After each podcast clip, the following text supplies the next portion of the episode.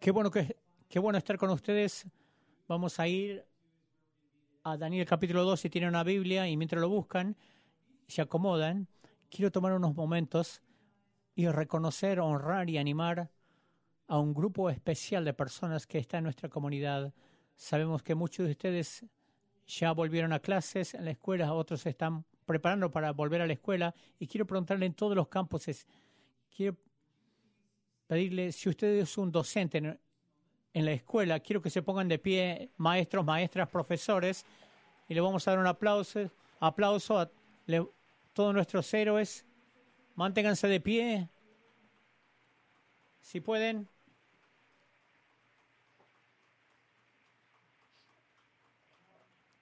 Ahora, yo no lo voy a hacer para quedarse parado por mucho tiempo, porque algunos de ustedes se sienten bien incómodos pero queremos decirles que les vemos, les amamos y les agradecemos mucho.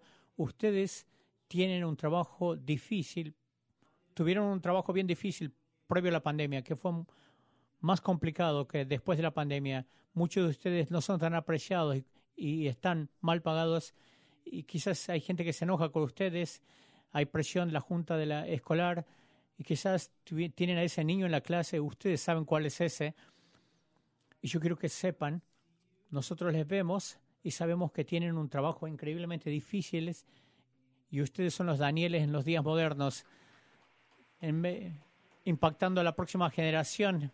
Así que esto es lo que quiero hacer en todos los lugares ahora. Si usted está en proximidad a alguien que es docente, no tiene que tocarlos, pero simbólicamente levante sus manos hacia ellos. Queremos hacer una oración de bendición sobre ustedes al comenzar este año escolar. Padre, venimos ahora a ti y te agradecemos mucho por estos hombres y mujeres que te sirven tan desinteresadamente en un trabajo que a menudo no les da suficiente reconocimiento que ellos necesitan. Los levantamos, los levantamos y oramos de que tú los prepares para este año escolar que viene, que les des paz, que les des valor y si se sienten desanimados de alguna manera, yo oro de que tu espíritu venga y les ministre ahora en, en el espíritu que nosotros podamos ministrar en esta relación. Te agradecemos mucho por lo que tú has elegido para que ellos hagan en sus vidas e impactar esta generación. Y oro que tú les bendigas y te lo pedimos en el nombre de Jesús. Y todo el mundo dice amén.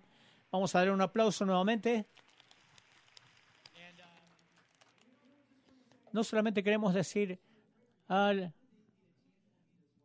bendiciones, pero queremos conocerlos de manera, encontrarlos de manera tangible. Después del servicio, si está cerca de, ellos, acérquese a ellos y, pregúntenle si tienen alguna lista para sus clases. como familia escolar, vamos a limpiar esas listas y nosotros vamos a ser los primeros. Si ustedes es un profesor, profesora, profesora, una docente, marque Teachers a 87221 y le vamos a enviar un, regalito de 70, 70 dólares para cubrir esos útiles. Vamos a mantener esa línea abierta hasta la medianoche hoy, entre ahora y en la medianoche le vamos a enviar luego una tarjetita el martes. Queremos ayudarles a que su trabajo sea un poquito más fácil. Una vez más, un aplauso para lo que recién se están uniendo a nosotros. La semana pasada comenzamos una nueva serie en el libro del Antiguo Testamento llamado Daniel y lo llamamos Entre Leones. Y si usted estuvo acá la semana pasada, vimos la estrategia de los babilonios para influenciar a Daniel. Esta semana, en la semana número dos, vamos a ver la estrategia de Daniel para influenciar a los babilonios. Y al, para comenzar esto, yo crecí, eh, pensaba la semana pasada, crecí en una iglesia, como quizás muchos de ustedes, con un trasfondo de la iglesia, había muchos pros y contras. Uno de los contras, cuando yo estaba en la escuela, uno vivía una vida aislada en el sentido que en realidad no tenía amigos fuera de la iglesia. Entonces la mayoría de mis amigos iban a la iglesia, conocían a Dios, eran cristianos, pero cuando estábamos en el séptimo grado, yo estaba en el séptimo grado, séptimo grado, no nosotros, nos, nos mudamos a un nuevo vecindario y en mi manzana había un chico que se llamaba Todd. Y él se hizo amigo mío. Y nos juntamos con el mismo grupo de chicos en la manzana, jugábamos, jugamos eh, fútbol y al básquet. Y Todd fue el primer amigo que hice. no iba a la iglesia, no creía en Dios, de, en Dios, de hecho era un ateo bien, bien firme, acérrimo, no sabía qué hacer, era bien desorientador tratar de entablar conversaciones y cómo navegar a través de eso. Y estoy agradecido por esa relación al mirar hacia atrás. Era a final de los 80. Todd estaba bien metido en la, música hip hop. Había una persona, Bobby Brown, que él tenía una canción, un cantante que se llama Mi Prerrogativa. Entonces Todd me prestó su cassette para que yo pudiera escuchar la canción. Yo me acuerdo de llevarlo a casa y lo puse en la casetera y, estaba escuchando la música. Para lo que ustedes se acuerdan de esta canción es eh, Bobby Brown, no me digas cómo vi la vida y yo voy a hacer lo que se me da la gana. Y hay una línea donde dices, en realidad no me importa una m y dice una mala palabra. Pero era mucho más allá de lo que se me permitía decir. Entonces yo dije, qué locuras una vida bien aislada, como ustedes ven. Algunos de ustedes se acordarán que en los cassettes uno podría grabar sobre el cassette. Entonces, rebobiné el cassette justo donde estaba la palabrita y puse grabar y lo borré. Le entregué el, el, el, cassette, de gracias por prestarme el cassette. Él pone y lo pone en su casetera. Lo primero que escucha, llega a esa parte de la canción, eh, cuando dice él, no me importa una y yo puse mi voz de adolescente como que no me importa una chispa. Le cambié la palabra. ¿Esa es una, ¿es esa una historia de los predicadores? No, no es uno de los momentos más finos. Pero esto es lo que sucedió asombrosamente. Apenas le escuchó esa canción, cayó sobre sus rodillas en su dormitorio el espíritu de arrepentimiento y le pidió al Señor Jesucristo que viniera a su vida y me pidió si pudiera ir a bautizarlo en su piscina del patio trasero. No, no sucedió eso en realidad. De hecho, perdí un amigo. Todd estaba tan molesto y irritado y le sorprendió que yo hiciera eso. Y ya no pudo mantener una amistad conmigo. Entonces yo dije, yo no lo culpo a él. Yo busqué, si yo hubiera sabido cómo articular entonces como lo sé ahora, pero lo que trataba de hacer es moralizarlo para que tenga una relación con Jesús. Y como resultado de la relación, se desmoronó. Yo creo que el problema de, de Todd era la mala palabra en la canción, que él no conocía a Jesús y no, tenía, no sabía cómo conectarse con Cristo, que podía, el que puede cambiar a todos y a, a cualquiera. Algunos 30 años después, ustedes creerían que yo sé mejor, pero todavía lucho en cómo ser una influencia piadosa sobre otros dentro de una cultura sin Dios. Y mi opinión es que yo no soy el único. Mi opinión es de que muchos de nosotros, como en este momento, estamos sintiendo la presión, ahora más que nunca, en la sociedad, quizás en la familia, y los amigos te, te gritan preguntas que tú no tienes respuesta, eh, que no sabes cómo responder. Tienes una creencia, pero te preguntas, ¿qué tan seguro es mi creencia? ¿Puedo ser un convertido como lo suficiente como para hablar a otros de Cristo. Entonces quiero animar a los que crecieron profundamente en su fe, tienen buena fe, eh, tienen buenos fundamentos, que se inscriban para este curso de arraigado. Tenemos 700 eh, cupos todavía y yo les animo a que se animen porque está diseñado para hacer lo que se, se lo que te dice, arraigarte en la fe. Para hacer una recapitulación de la semana pasada del capítulo 1, vemos este rey terrible que estaba guiando a Israel. El, pueblo de Israel comete pecado contra Dios y Dios les advierte. Y Nabucodonosor eh, sitia a Israel y saca lo mejor de lo mejor de la cultura, de la economía, del arte, del arte y de los talentos de vuelta a Babilonia. Entonces, Babilonia puede absorber esa cultura para, que, para volverse un imperio mucho más fuerte. Entonces tenemos a Daniel y a sus amigos que probablemente tenían entre 14 y 15 años de edad para ese tiempo, les arrancan de sus familias, les fuerzan a caminar 700 millas hacia Babilonia, les inscriben en una escuela de entrenamiento babilónico diseñada para volverlos babilónicos. En otras palabras, quitar y borrar todo lo que era distinto de su relación con el Dios verdadero, y único, cambian sus dietas, cambian sus nombres para reflejar los nombres de sus dioses babilonios, le ponen entre en un grupo de eunucos que probablemente le hubiera forzado a, hacer una cirugía y que sean distintos en su género. Todo, en general, un día malo. Y Daniel y sus amigos, en vez de enojarse, en vez de levantarse, ellos sabían y vivían sus vidas por la verdad que tú y yo tenemos que recordar hoy que Dios está en control de los que pensamos que estamos en control cuando las cosas parecen fuera de control. Daniel y sus amigos no estaban amargados, no empezaron a gritar y a protestar hashtag Nabucodonosor no es mi rey. No estaban enojados, no, se pusieron como locos o no se mezclaron. Ellos buscaron, marcaron la diferencia allí donde vivían siendo diferentes. Y demostraron tanta sabiduría y equilibrio justo que el rey y todo el mundo dentro de Babilonia podrían notarlo que estaban viviendo de una manera distinta en Babilonia. Tienes que sentarte a la mesa. Y ahí es donde marcaron tremenda influencia. Entonces Daniel va, pasa de ser un muchacho, una víctima de 15 años, para el final del capítulo 2, a donde vamos a llegar hoy, se vuelve el hombre, el segundo hombre más poderoso en el en el imperio más poderoso conocido en ese, en ese tiempo. Así es como vemos la historia de Daniel. La historia de Daniel no es de que Dios llama a un joven a un ministerio de tiempo completo.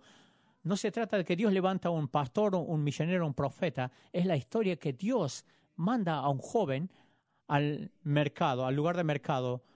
Era el empleado del gobierno, Daniel. Era el principal consejero del presidente de Babilonia. lo que rodeaba a Daniel, quizás era el espíritu de Babilonia, pero Dios tenía, eh, eh, Daniel tenía el espíritu del Dios viviente porque Daniel, él tenía esta verdad que se encuentra en Daniel, en Juan 4:4, dice que mayor es el que está en nosotros que el que está en el mundo, que aquel que está en el mundo, entonces no tienes que ponerte como loco, no tienes que mezclarte, no tienes que levantarte, no tienes que enojarte, no tienes que amargarte, no tienes que tener miedo, eh, perder la esperanza o desesperarte, porque mayor es aquel que está con nosotros que el que está en el mundo. Y Dios siempre busca hacer una diferencia a través de lo que están en la comunidad, en el lugar de mercado.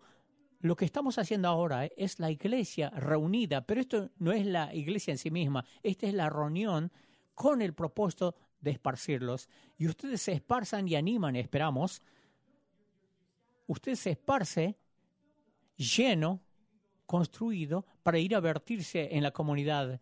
Por eso que una vez al mes no es suficiente, eh, conformarse con mirar en línea no es, lo, no es suficiente, porque tenemos que salir de la comunidad, porque literalmente estamos entre leones en la cultura y tenemos que ser llenos. Por favor, entiendan que Dios siempre utiliza a su pueblo en el lugar de mercado. Abraham era un campesino, un granjero. Lucas era un doctor. Nehemías era un desarrollador de bienes raíces. Esther estaba en el gobierno civil trabajando contra la injusticia racial. Cornelio era mayor en el servicio militar. Raab era una muchacha trabajadora. Ninguno de ellos, ninguno de ellos estaban en el ministerio de tiempo completo. De hecho, 39 de los 40 milagros que ocurren en el libro de Hechos ocurran fuera de la comunidad de la iglesia. La mayoría de las cosas buenas va a suceder en el lugar de mercado, en trabajos. Te puedo decir Ve y sé la iglesias. Ve y a lucirte en, el salón de clases para que te vuelvas el mejor alumno, no para obtener las mejores becas ni ser el mejor alumno, sino para glorificar a Dios y marcar la diferencia siendo diferencia, siendo diferente. Ve a lucirte en el lugar de mercado, en tu trabajo, especialmente si eres el único cristiano en la oficina, lo que significa vas a hacer lo que dices que vas a hacer, vas a aparecer puntualmente, vas a honrar a tus compañeros de trabajos y vas a construir bien para la gloria de Dios, para glorificar a Dios y ser la diferencia. Dios está buscando por Danieles de días modernos, hombres y mujeres que se paren y sean fieles a Dios a través del clima cultural en el que vivimos y que ama ferozmente donde se encuentran, porque hemos estado construyendo sobre un fundamento sólido. Este es el ciclo que nosotros vemos que sucede en el libro de Daniel y esto es lo que nosotros vemos constantemente hoy. hay cierto de amenazas e externas. ¿Alguien está bajo presión? Sí, yo, yo sí. Presión externa. Luego vemos una respuesta sabia y valiente. Dios, luego Dios muestra su poder y, soberanía que le da la gloria de Dios y, y luego la gente obtiene la admiración y respeto de, de gente que no son, que son impía. Y así sucede este ciclo. A medida que nosotros pasamos al capítulo 2, la semana pasada el capítulo 1, era la estrategia de, de Babilonia tratando de influenciar a Daniel. Ahora es al revés, de Daniel influenciando a Babilonia. Comenzando el versículo 1. En el segundo año del reinado de Nabucodonosor tuvo, tuvo Nabucodonosor sueños y se perturbó su espíritu y se le fue el sueño. Hizo llamar al rey a magos, astrólogos, encantadores y caldeos para que le explicasen, demandó que le explicasen sus sueños. Ahora, sería importante que sepamos que en la cultura babilónica, cuando uno tenía un sueño, ellos pensaban que tu sueño eran mensajes de los dioses. Quizás otra manera de decirlo era que ellos creían que los sueños eran las noticias en reversa. Entonces, sentían como que los sueños predecían el futuro. Cuando tú y yo tenemos un dueño bien extraño, psicodélico. Ustedes saben de esos. Cuando uno está montado en un unicornio al lado de las playas son sueños extraños. Cuando te despiertas en la mañana, dices, qué sueño extraño. Tengo que dejar de comer eh, chimichanga o burritos en la microondas. Pero en esta cultura tenían que saber qué, qué significaba el, el, sueño porque predecía su futuro, especialmente si era una persona importante como Nabucodonosor que necesitaba quizás tomar decisiones sobre política o lo más probable, se sentía paranoico, constantemente estaba mirando sobre sus hombros para ver quién le trataba de matar o deshacerse de él para tomar, usurpar su trono. Era una preocupación legítima, porque los últimos tres eh, reyes babilónicos habían sido asesinados. Entonces traen a los astrólogos, a los, magos de esos días, encantadores. Prácticamente era el equivalente la bola mágica 8 de hoy, del día de hoy es como para darle una cosa general, como para satisfacer a gente hambrienta, pero no tanto a, gente brillante como Nabucodonosor. Los trae, dice, ni siquiera les voy a contar lo que soñé. Yo quiero que ustedes me digan lo que soñé. De esa manera yo tengo la confianza de que ustedes pueden interpretarlo. Y su respuesta es como, como se, se esperaría. Ellos dijeron, ellos dijeron, no hay hombre sobre la, tierra que pueda declarar el asunto del rey. Además de esto, ningún rey, príncipe ni señor preguntó cosas semejantes a ningún mago, ni astrólogo, ni caldeo. Versículo 11, porque el asunto que el rey demanda es imposible, difícil, y no hay quien lo pueda declarar al rey salvo los dioses, cuya morada no es en la carne, por esto el rey con ira y con gran enojo mandó que matasen a todos los sabios de Babilonia y se publicó el edicto de que los sabios fueran llevados a la muerte y buscaron a Daniel y a sus compañeros para matarlos. Esta es la primera vez que se menciona a Daniel. Ni siquiera está en la sala él. Entonces, ¿por qué? Sale un edicto para que le maten a él. Esto es culpa por asociación. Probablemente Daniel acababa de terminar el entrenamiento babilónico. Si ustedes se acuerdan, tenía 13, 14 años cuando comenzó, probablemente ahora tiene 17 años para, para este tiempo, y como ya se graduó de este programa, se lo considera uno de los hombres de, del rey, que está implicado, significa, ah, porque ya terminó el programa de entrenamiento. En el versículo 14 dice, entonces Daniel abrió sabio prudente, prudentemente a Arioc, capitán de la guardia del rey, que había salido para matar a los sabios de Babilonia. Entonces Daniel entrega esta situación con sabiduría y con discreción. Yo no sé de ustedes, alguno alguien viene a matarme y yo me voy a poner como loco. Probablemente no lo voy a manejar con sabiduría y discreción. En el versículo 15 le pregunta a Arioc, ¿cuál es la causa de que este edicto se publique de parte del reino tan apresuradamente? Porque era irracional.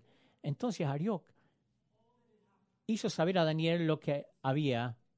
No, no, no nos dice los detalles específicos de esta conversación, pero yo me imagino que ocurrió algo así. Ariok cierra la puerta detrás de él, le dice, Daniel, entre tú y yo, Nabucodonosor se está poniendo como loco.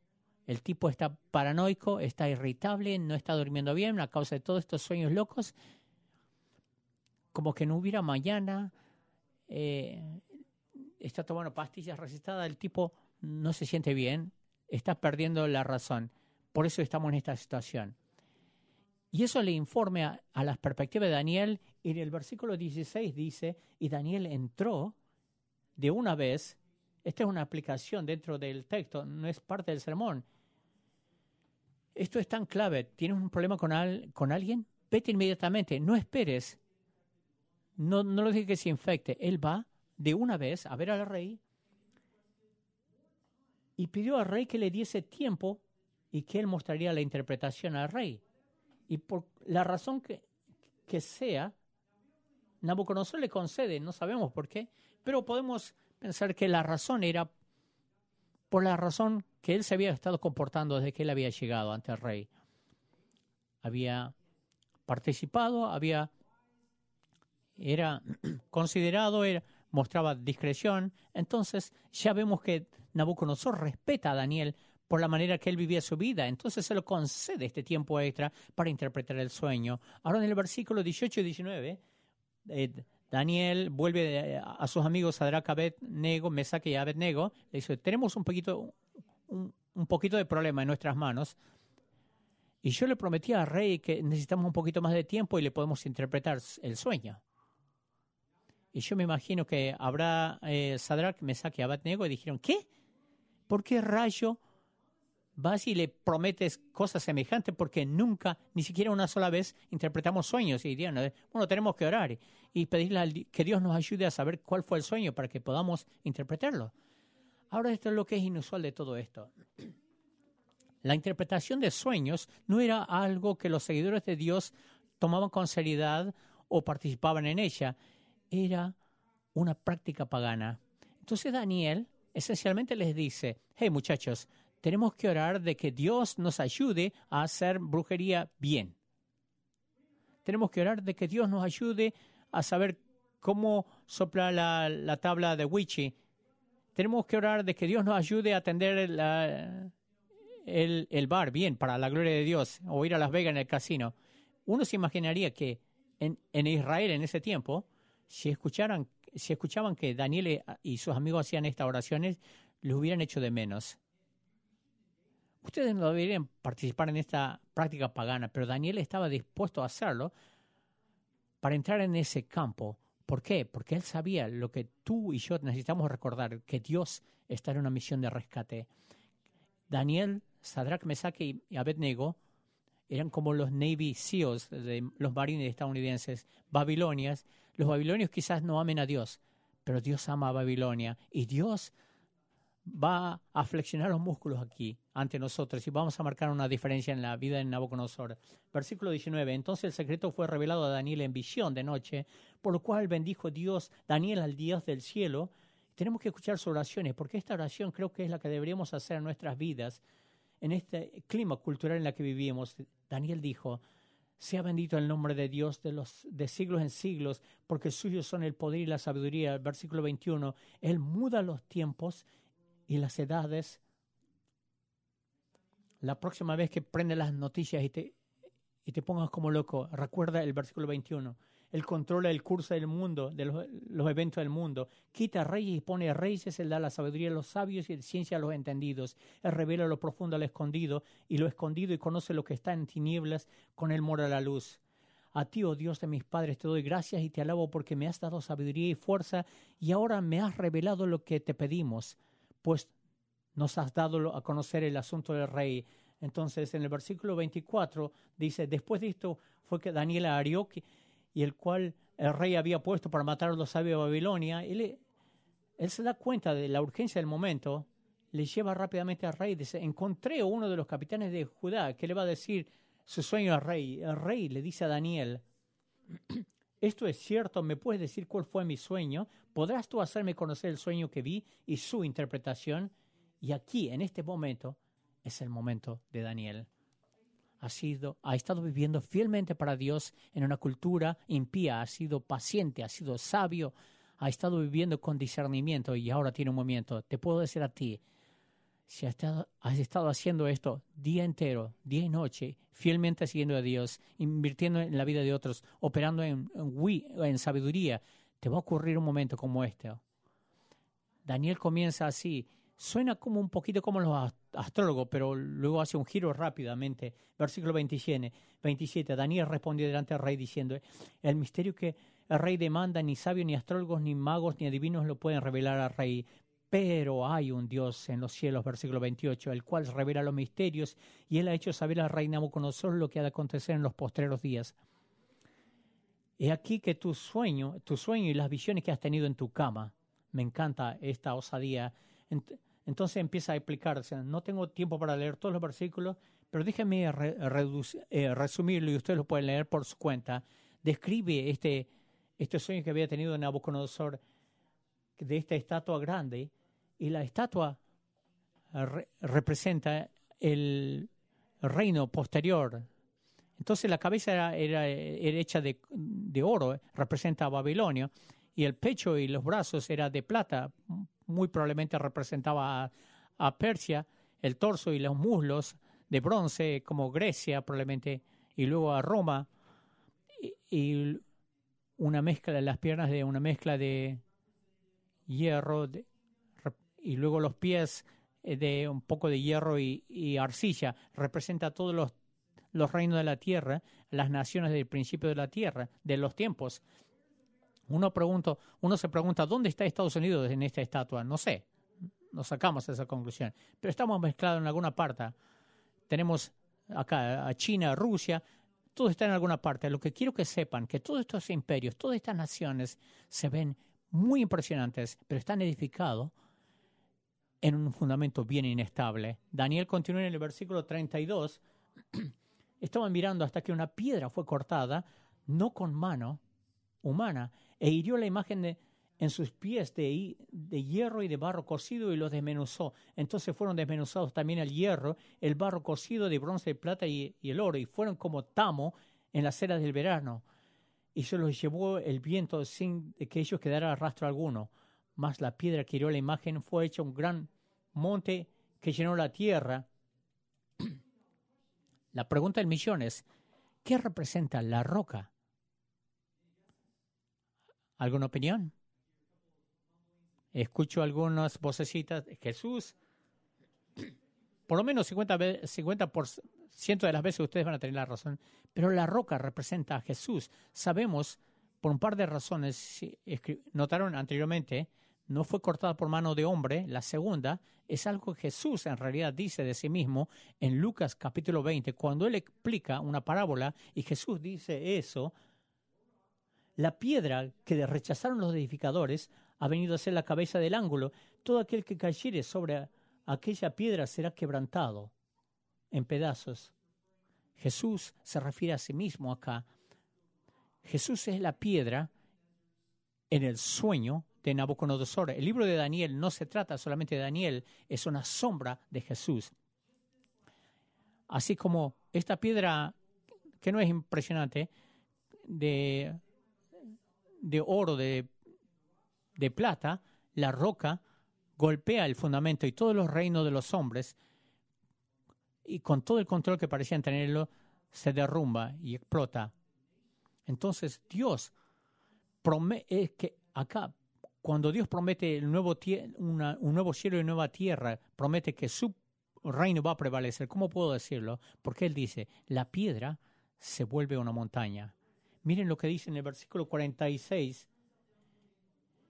Entonces el rey Nabucodonosor se postró sobre su rostro y se humilló ante Daniel y mandó que le ofrecieran presente de incienso. El rey habló a Daniel y dijo, ciertamente el Dios de, es Dios de dioses y el Señor de, de los reyes, el que revela los misterios, pues pudiste revelar el misterio. Parecen buenas noticias, pero esto me parece que todavía Nabucodonosor no, lo, entiende. Como que está adorando a Daniel y no a Dios. La otra cosa es, está bien emocionado, bien contento que Daniel le acaba de decir que su reino se va a desmoronar.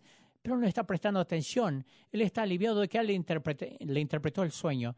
Pero aquí es donde Daniel obtiene un ascenso bien grande. Versículo 48. Entonces la reina engrandeció a Daniel, le dio muchos honores y grandes dones y le hizo gobernador de toda la provincia de Babilonia y jefe supremo de todos los sabios de Babilonia, y Daniel solicitó al rey y obtuvo que pusiera sobre los negocios de la provincia de Babilonia Sadrach, Mesach y Abednego, y Daniel estaba en la corte del rey. Este es el final del capítulo 2. Lo que yo quiero que vean es que en estos dos capítulos anteriores, desde la edad de 13 a 17, Daniel ha pasado de ser una víctima al segundo hombre más poderoso en el imperio más poderoso en el mundo conocido en ese momento. ¿Cuál es la aplicación para ti y para mí hoy? ¿Qué es lo que sacamos de esto, rescatamos de esto para implementar en nuestras vidas? Yo dudo seriamente que mañana va a venir tu jefe y tú vas a decir, tuve un sueño extraño. No, sé, creo, no creo que eso vaya a suceder, pero ¿qué podemos sacar de esto? Yo tengo dos cosas para ustedes. Esta es la primera. Tenemos que recordar que Dios está en, él es mucho más fuerte cuando yo estoy en mis momentos más débiles. Si alguien se siente bien débil y vulnerable en estos momentos, si alguien de ustedes se siente sin esperanza y desesperado, Dios está más cerca de lo que piensas. Y esta es la razón que el prerequisito de aceptar a, a Jesús en el mensaje del Evangelio es que tú te niegas a ti mismo, tú reconoces lo incapaz que era para salvarte a ti mismo. Entonces viene a Dios con manos vacías y vulnerable y Dios flexiona sus músculos cuando reconocemos lo débiles que somos. Lo que yo quiero que entiendan es que en Daniel capítulo 1 no es la primera vez que el rey Nabucodonosor había sitiado a Israel, ya lo había hecho diez años antes, cuando Daniel y sus amigos eran niños todavía. Y en ese tiempo llevaron diez mil personas de Israel, los líderes culturales, los profesores de Israel, y los llevó a Babilonia, excepto que en ese tiempo se negaron a ir. Pusieron una tienda afuera en protesta y dijeron, nosotros no vamos a entrar. De todos estos profetas falsos se levantaron y comenzaron a hablar. Y uno de ellos era una persona llamada Ananía. Y Ananía era un profeta que guiaba en ese tiempo. Ustedes pueden leer en Jeremías capítulo 28. Pero déjeme resumir lo que dijo Ananías. Él les dijo, si no vayan a la ciudad, no entren a la ciudad, nosotros somos los verdaderos creyentes y ellos son los paganos. Sepárense de esos babilonios inmundos que no tienen nada que ver con ellos. Pongamos una, una tienda afuera de, los afuera de los santos y oren de que Dios les aplaste y los derroque y un día nosotros vamos a poner a Dios en, nuestras oficinas, en función, y vamos a, estar bien. ¿Le suena algo familiar? Yo vi a alguien con un megáfono hace poco, esencialmente diciendo las mismas cosas. No hay nada debajo, nuevo debajo del, cielo, debajo del sol. alguno de ustedes quizás le suene correcto o verdadero. Esta es la cuestión. Jeremías era el verdadero profeta de Dios él escuchó que lo que Ananías está diciendo, y en el capítulo 29, 29, Jeremías dice esto, no, no, no, no, no, no. Pongan tienda afuera y ni se niegan a entrar, sino que edifiquen casas y habitarlas, y plantad huertos y comed el fruto de ellos, casaos y engendrad hijos e hijas, dad mujeres a vuestros hijos y dad maridos a vuestras hijas para que tengan hijos e hijas, y multiplicaos y no os disminuyáis, y procurad la paz de la ciudad a lo cual os hice transportar, transportar y rogad por ella a Jehová, porque en su paz tendréis vosotros paz. Dramáticamente diferente mensaje de lo que Ananías decía. Y yo me pregunto, adelantemos unos días, diez años, cuando Daniel y sus amigos son llevados a Babilonia de la misma manera, si llevaban a Jeremías 29 dentro de sus sus bolsillos, leyéndolo todos los días. Sabemos que Dios, que Daniel había leído, porque él lo cita en Daniel capítulo 9, y ahora es su turno de ser refugiados políticos y dicen, ¿sabes qué? No nos vamos a sentar afuera, vamos a poner una tienda afuera y, pedir que Dios los golpee, los aplaste o los derroque, sino vamos a trabajar por el bien de la ciudad en la que estamos y vamos a vivir para Dios dentro de una cultura impía en vez de aislarnos. Vamos a desarrollar una relación profunda y significativa con la gente que no conocemos y vamos a ir al mundo en vez de, de retirarnos en la que estamos pero no pertenecemos ahí. No puede ser más relevante este mensaje de lo que es en el día de hoy. Y nos pone incómodo porque sentimos esta presión y la razón es porque si tú eres un hijo de Dios, si tú eres un seguidor de Cristo, lo que significa eso es, tú eres igual que los israelitas en el exilio. Entonces tienes que hacer una decisión. ¿Me voy a aislar o voy a asimilar? Voy a orar y le voy a pedir a Dios que haga que vuelva a esta nación una nación cristiana y que ponga hombres piadosos en, el gobierno o voy a vivir de la manera que la gente pueda ver a Cristo eh, en mí, a través de mí. Dios va a requerir valor, sabiduría y un juicio sano, ninguno de los cuales nosotros lo encontramos en Facebook. Así que entiendan. Amén, amén, por alguien. Entiendan. Tenemos este punto de convicción que a veces, no estoy diciendo que este es cierto en todo tiempo, pero a veces como cristianos podemos demandar respeto de todo el mundo, pero no darle respeto a nadie ¿eh?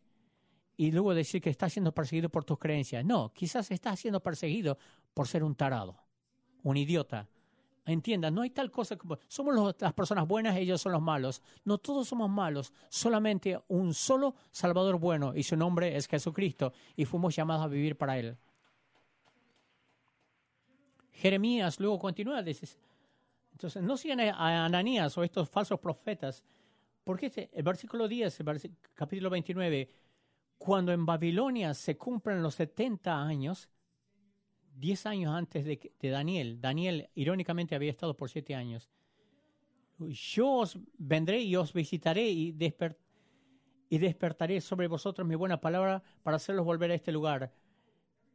Dice, porque citamos este versículo todo el tiempo, fuera de contexto a veces, porque yo sé los pensamientos que tengo acerca de vosotros, dice Jehová, pensamiento de paz y no de mal, para darnos el, daros el fin que esperáis. Dios nos dice, ahora como lo decía en ese tiempo, en ese tiempo, saca tu cabeza y levanta tu cabeza y mira las cosas que Dios está por hacer en el mundo. Este no es tratar de ganar las guerras de cultura, que comenzaron en, 1968 no es la erosión de los valores del país. No se trata de pelear para hacer que esta sea una nación cristiana. Por favor, no malentienda. Yo amo a mi país. Esto es Dios que nos dice, yo te permití que seas un exiliado en Babilonia. Y este es parte de mi plan, de que tú seas desplazado culturalmente porque no puedes influenciar a nadie ni a nada. Es interesante. Las dos figuras primarias, José y Daniel, ambos estaban, fueron desplazados de la cultura. ¿Qué te hace pensar que tú no vas a ser? Entiende esta verdad importante. El cristianismo es sentarse ante la cruz. Nosotros deponemos nuestras vidas. Jesús no entró en la oficina óvalo. Él fue clavado en un madero. Y Él nos muestra que con el cristianismo llega a un lugar de poder central dentro del país, siempre se corrompe. Entonces, a menudo que Dios trae avivamiento y multiplica su reino es sacando a su pueblo de su cultura y, le dice, mira lo que voy a hacer a, a través de ti, que eres la luz y la sal, y eso requiere mucha confianza. Te puedo decir en este momento, si tú no eres uno de los que aplaudieron y te encuentras sintiéndote sin esperanza y desesperado, un poco agitado, te puedo largar esto. Quizás has estado escuchando a Jeremías 28 y necesitas comenzar a leer Jeremías versículo 29. Tienes que acordarte que Dios está obrando dentro y a través de nosotros en un reino de Babilonia. Entonces, involúcrate y participa en la vida de otros. Y vive sin pedir disculpa para Dios. Ahora es el tiempo para ser los Danieles de este tiempo. Esta es la segunda pregunta un rey. ¿Qué reino estoy construyendo? En los últimos dos años, todos los eventos nos han mostrado quizás que nuestra, nuestro fundamento ha estado hecho de, de barro. Y nos ponemos en una posición de lo que nosotros, quién es el tipo bueno de la historia, Yo, yo puedo leer David y Goliat y nunca me, me voy a identificar con Goliat. Siempre me identifico. Yo soy David y todos mis enemigos son Goliat. Yo leo el capítulo 2 de Daniel. O sea, ah, yo no soy Nabucodonosor. Siempre voy a ser Daniel. Y alguien siempre va a ser el Nabucodonosor. Dios me llamó la semana pasada con esto. ¿Qué si tú tienes Araón más en común con Nabucodonosor que con Daniel? Porque Nabucodonosor estaba construyendo su reino, era un tipo de ambición. Y Daniel dice, todo lo que has logrado hasta ahora ha sido impresionante, pero está construido en un fundamento bien movedizo y no haría falta mucho para derribarlo. mi opinión, que no todos somos diferentes de Nabucodonosor. Estamos construyendo un reino de alguna clase. Para algunos de ustedes quizás tu reino es tu carrera. Para algunos quizás sea tu imagen o tu influencia en medios sociales. Quizás sea tu relación. La relación que tenga, ya sea de, de matrimonio o de noviazgo, para algunos de ustedes quizás sea la educación de sus hijos o los deportes. Puede ser cualquier cosa.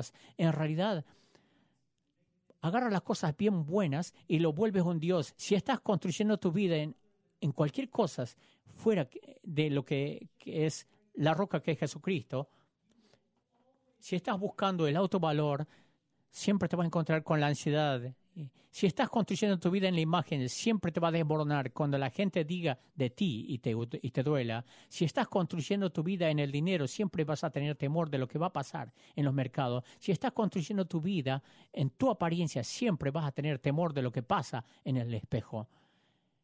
Es un pie de barro y a cierto punto en nuestras vidas algo te va a golpear, ya sea tu salud, tu problema matrimonial, tu carrera, algo te va a golpear. Te va a golpear el fundamento y va a ser una bendición porque te va a revelar sobre qué has estado construyendo y va a ser una oportunidad. Esta es una oportunidad de construir sobre la roca de Jesucristo.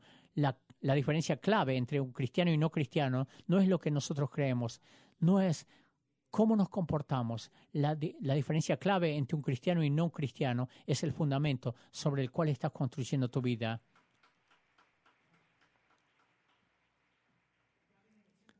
Una persona llamada Tim Keller lo dijo también, dijo que el humanismo, que es la religión número uno en el mundo, Bobby Brown, yo voy a hacer lo que yo quiera, como este cantante, el humanismo te da muchas flexibilidades de la manera en que tú vayas a vivir, pero muy poca certeza sobre tu fundamento en el futuro. Te puedo decir, es divertido hacer tus propias, tomar tus propias decisiones o pecar, hasta que estás sin hogar en tu relación. por otra parte, la religión te da muchas eh, certezas de tu fundamento, poca flexibilidad de la manera que tú vives, que es por eso que la gente religiosa puede ser tan dura, tan perversa y tan juiciosa, crítica, y Jesús no te ofrece ninguna de estas cosas. Jesús nos ofrece una tercera manera de hacer las cosas que es el Evangelio, que es las buenas noticias. Y el Evangelio te da mucha certeza de tu futuro, mucha flexibilidad en la manera que vas a vivir. Se llama libertad en Cristo. Cuando entregas tu vida a Cristo, no es la, supresión de tus impulsos y deseos, sino es la redención y la restauración de esto. Que Dios te da un nuevo corazón, una nueva serie de deseos y en realidad encuentras que tú eras un, que eras un esclavo y ahora eres libre, básicamente se reduce a esto.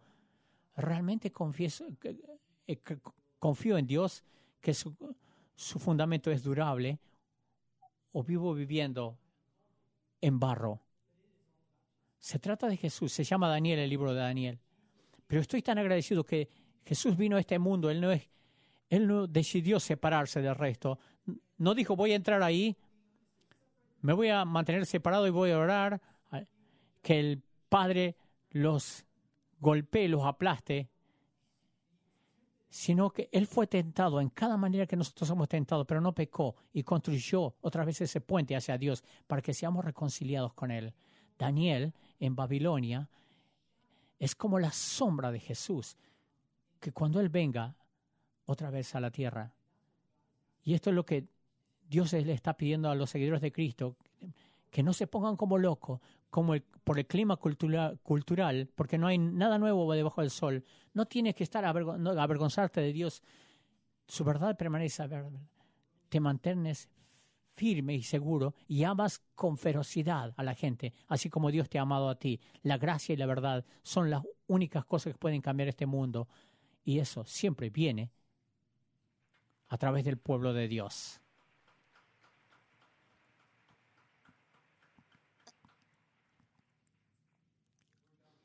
Señor Dios, venimos a ti hoy. Estamos viviendo en un, en un clima cultural tumultuoso. Y sin embargo, en vez de paralizarnos, de tener temor, de amargarnos por eso, en realidad creemos tenemos una, un par de lentes en las cuales estamos contentos al respecto, porque cuando las cosas se ponen más oscuras, ahí es cuando la luz brilla más. Dios lo que necesitamos es no votar por la persona que queremos que esté en el gobierno o en la política. No es la respuesta, tú eres la respuesta. Entonces, Padre, a ti venimos hoy y queremos de manera colectiva arrepentirnos de cómo hemos buscado poder, quizás nuestras vidas, nuestra propia propias plataformas y en realidad tú nos pides que lo rendamos y nos apoyemos en tu fuerza, que tenemos que tú abrazas nuestra debilidad. Queremos arrepentirnos de algunos de esos reinos que hemos construido y queremos vivir con la mentalidad del reino tuyo, porque ahí es donde reside nuestra ciudadanía y hasta que tú vuelvas somos exiliados. Así que Padre, muévete Oro de que tú soples nuevos vientos en nuestras iglesias. Oro de que tú hagas cosas que ni siquiera podemos concebir. Que busquemos hacer una diferencia en nuestra ciudad para servir por el bien de la ciudad, porque sabemos de que tú amas a la ciudad y que tú amas al pueblo dentro de la ciudad. No son el enemigo y tienen que conocer y ver a, a Jesús que puede cambiar a cualquiera y comienza con adoración, comienza con un corazón consagrado, con manos abiertas. Nos apoyamos en ti, así que Dios oramos que algo tierno suceda en este lugar en donde nos encontramos.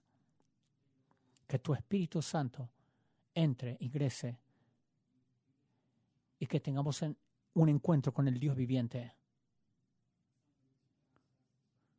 No nos apresuremos a avanzar, rumiemos esto algunos de nosotros han estado, han estado luchando una, batalla que no, tenían, que no que luchar. Tenemos que pelear por nuestros corazones para volverlas a rendir a ti, Dios, porque tú estás en control de lo que está en control, están en control. Dios, nos entregamos a ti. Recibe nuestra adoración hoy como respuesta a tu palabra hablada. Te lo pedimos en el nombre de Jesús. Y todo el mundo dice, amén.